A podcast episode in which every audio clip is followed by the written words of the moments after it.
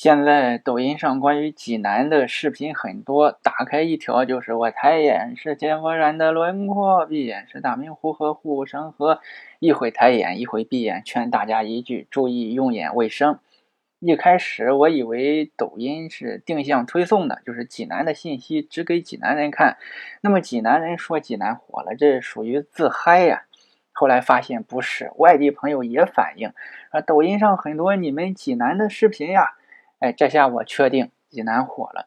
抖音上火的第一个城市是西安，西安火了之后，大量网友都去西安吃一碗凉皮，然后发社交网络，这叫打卡，有意思吗？那很有意思。最新款的苹果手机我买不起，最流行的网络活动，哎，我参与了。谁在谈这个地方？我拍着胸脯走出人群。我刚去过这个地方，其实也就一般。那么在济南，在抖音上是怎么火的呢？四月底呀，有个妹子不经意的录了几句陈小熊的《济南济南》，并发起了题为“济南”的挑战。结果第二天挑战者破千，第三天就破万。随后使用这首歌录视频的用户达到十万级别。有句话叫“穷在闹市无人问，富在深山有远亲”。本来济南人都看抖音不怎么录，因为录了也没人看。结果自己的城市火了，那把家里的宝贝都拿出来吧。有网友想起了宽厚里有个联音社街头演唱挺好，有网友觉得芙蓉街的小吃规模很大，有网友说从小吃到大的把子肉了解一下，也有网友坚持认为济南的根就是大明湖、趵突泉、千佛山，还有网友说哎呀，真正的济南韵味不在市里呀，在我们村里。也有网友说上喜马拉雅听小韩说济南吧。总之。没有一个城市像济南一样，市民这么热心，把身边的美景通过抖音推荐给网友。这么一来，有了大量的优质资源，济南不火也难了。小韩分析呀，济南火了不是偶然。有人说，现在网络时代没有规律，随便一个城市一不小心触发了哪个机关都能火。我觉得不是，济南的火是水到渠成，济南具备火的潜力。首先，济南是历史文化名城，然后七十二泉甲天下，泉城夜宴也马上就要开始了，很美。但是，济南缺少一个展示自己的机会。哎，正好抖音是一个催化剂，提供了这么一个平台来展示济南。那么，济南人憋了好久了，哎，就把自己的看家本领都拿出来展示给网友。最后，是不是受到网友的关注，能不能上热门？最终还是广大网友的选择。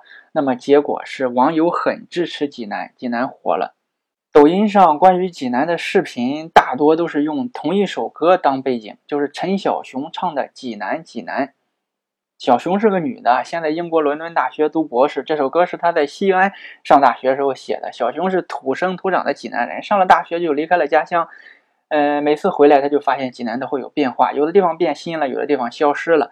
他想留住自己心中的济南，就写了这首歌。这首歌在抖音火之前呢，其实也很火。网易云音乐上留言就达上万条。一个网友评论说：“啊，我一个黑龙江姑娘啊，听这首歌都听哭了。”这说明呢，这首歌的旋律和歌词很容易引起想家的共鸣。济南火了，这是事实，原因肯定是多方面的。那么它既然火了，我在这里呢，给大家推荐几个景点，朋友们来的话可以去看看。第一，嗯，泉城广场，全标没啥看的，音乐喷泉还可以，喷到最高点的时候，有时候你会产生一种爱国的情感，很神奇。最值得期待的呢是这里挨着护城河，沿着护城河往东走，有很多泉眼，非常美。第二是芙蓉街，吃货。哎呀，一提芙蓉街我就饿。嗯，第二芙蓉街呢，吃货你就来吧，不喜欢吃的就别往里挤了，出来呢不容易。另外吃串的时候注意，这个街冲外人多呢，容易把自己给踹了。第三，大明湖，这湖本身没啥特色，特色就是在城市中心，中国的市中心很少见这么大的湖。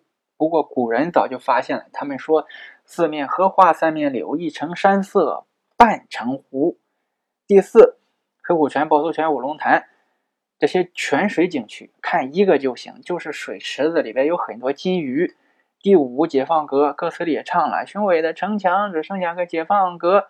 济南老城墙很雄伟，和老火车站一块全被拆了。解放阁呢是个拐角，保留了下来。解放阁三个字是陈毅元帅写的，那是真军人的风采呀。第六，千佛山和你们那的山没啥区别，你要是想打卡就来。还有很多其他的就不说了吧，说了你们也记不住。这期节目就到这，我得刷抖音去了。